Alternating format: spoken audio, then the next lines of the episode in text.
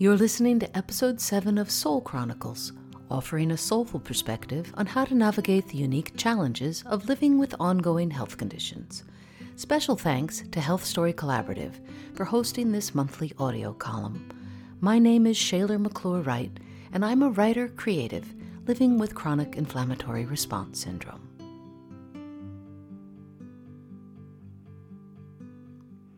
On thresholds, rabbit holes, wardrobes, and transitional space. Can you remember the most significant days in your life? I bet you can, because the events on those days were most likely threshold experiences, and as such, they received a special place in your memory, preserved with almost cinematic detail. Most commonly, the word threshold refers to a place where you make a physical crossing, like walking over the sill of a doorway or through the entrance of a building. But it also refers to various points of beginning that can be cultural, psychological, or emotional, as in rites of passage or life's milestones. Similar to a crossroad, a threshold requires a choice to be made, a leaving behind to gain something new. But a threshold also contains an additional component the transitional space of in between. Limen is the Latin word for threshold. Limen refers to the border between one thing and another. And within this borderland is something called liminal space, which can be thought of as the transitional space between two locations or phases. An example of this in the literal sense could be the walls of a tunnel through which one must pass. An example in the metaphorical or symbolic sense might be the period of engagement between a marriage proposal and the wedding. In both instances, the transitional space holds an aura of otherworldliness, a heightened sense of reality where unusual things can happen. Jungian analyst Catherine Olivetti suggests that navigating thresholds and transitional space requires new attitudes. She says the experience can be felt as frustrating, painful, exhilarating, challenging, frightening, and liberating. This is a place where opposites are not clearly defined, where rules are suspended, collisions abound, and new possibilities emerge.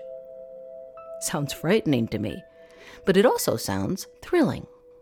When friends and family undergo a threshold experience, I'm especially drawn to their stories of time spent in the transitional space of in between, because that time can have a mystical, almost magical quality fostering breakthroughs to new ways of thinking and being.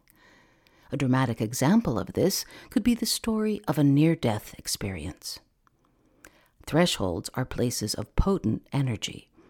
The emotional energy involved with facing a threshold is complex and often contradictory. It can swamp you with a sense of overwhelm or elevate you to a new perspective with more clarity. So when life accelerates and change is imminent, it's wise to be well practiced in moderating your response. As Irish poet John O'Donohue has described, a threshold is not a simple boundary. It is a frontier that divides two different territories, rhythms, and atmospheres. Indeed, each time we find ourselves standing at a threshold, we also receive an implicit invitation to reconsider our priorities and attachments and that takes courage and practice. Thresholds often accompany the milestones in life, and if I think about it honestly, my emotional response to those occasions has rarely been one dimensional. Maybe that's true for you too. In fact, it's quite likely a threshold experience will stir up all kinds of conflicting emotions, even if the threshold is one to celebrate and those emotions can wreak havoc on our ability to think, feel, or see clearly. O'Donohue believes that the emotional intensity of a threshold experience is connected to fear of change. To change is one of the great dreams of every heart. To change the limitations, the sameness, the banality, or the pain. But change is difficult. Along with courage, we also need trust. To acknowledge and cross a new threshold demands a sense of trust in whatever is emerging. But courage and trust take time to develop. Perhaps transitional space exists because it is needed. When we're in the midst of a threshold experience, we need the transitional space to give us time to develop courage and trust. Here's an example of what I mean. I remember how I felt on the day I first received my diagnosis. Time stood still and my mind went gray. I felt a physical sense of standing in between life before and life from now on. I remember feeling shaky and uncertain. It was scary, but now I recognize it's common to feel that way while standing in transitional space. That space is where I mustered my courage. That space between two points of being, between what was familiar and what is unknown.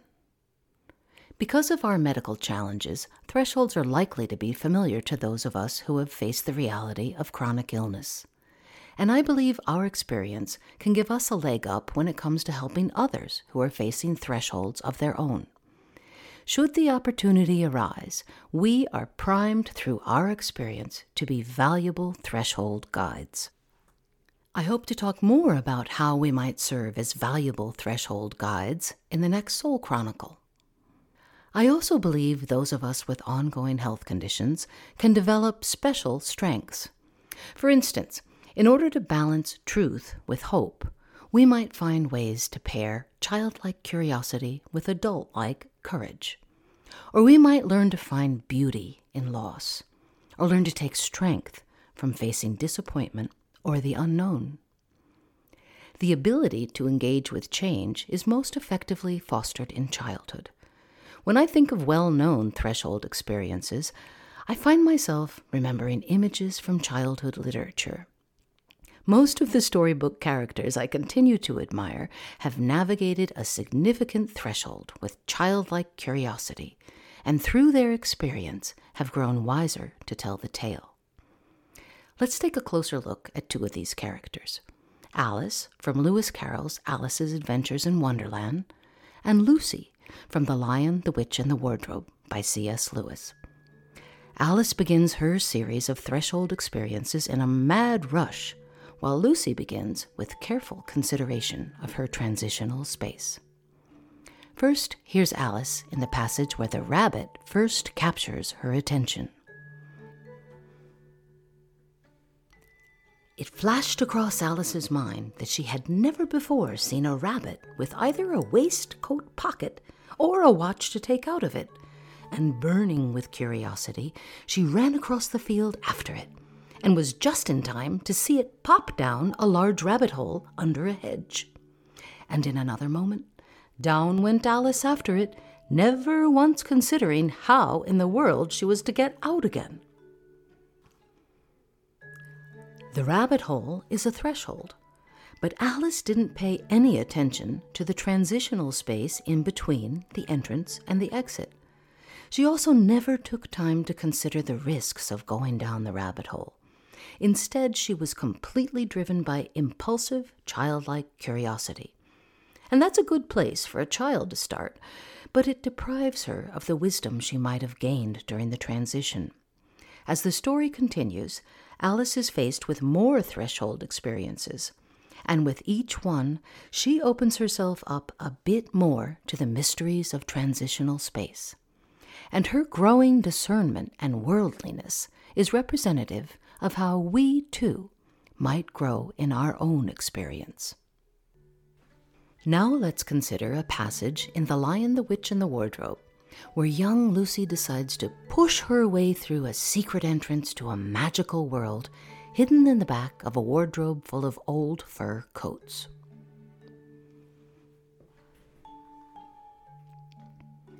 She went further and found a second row of coats hanging up behind the first.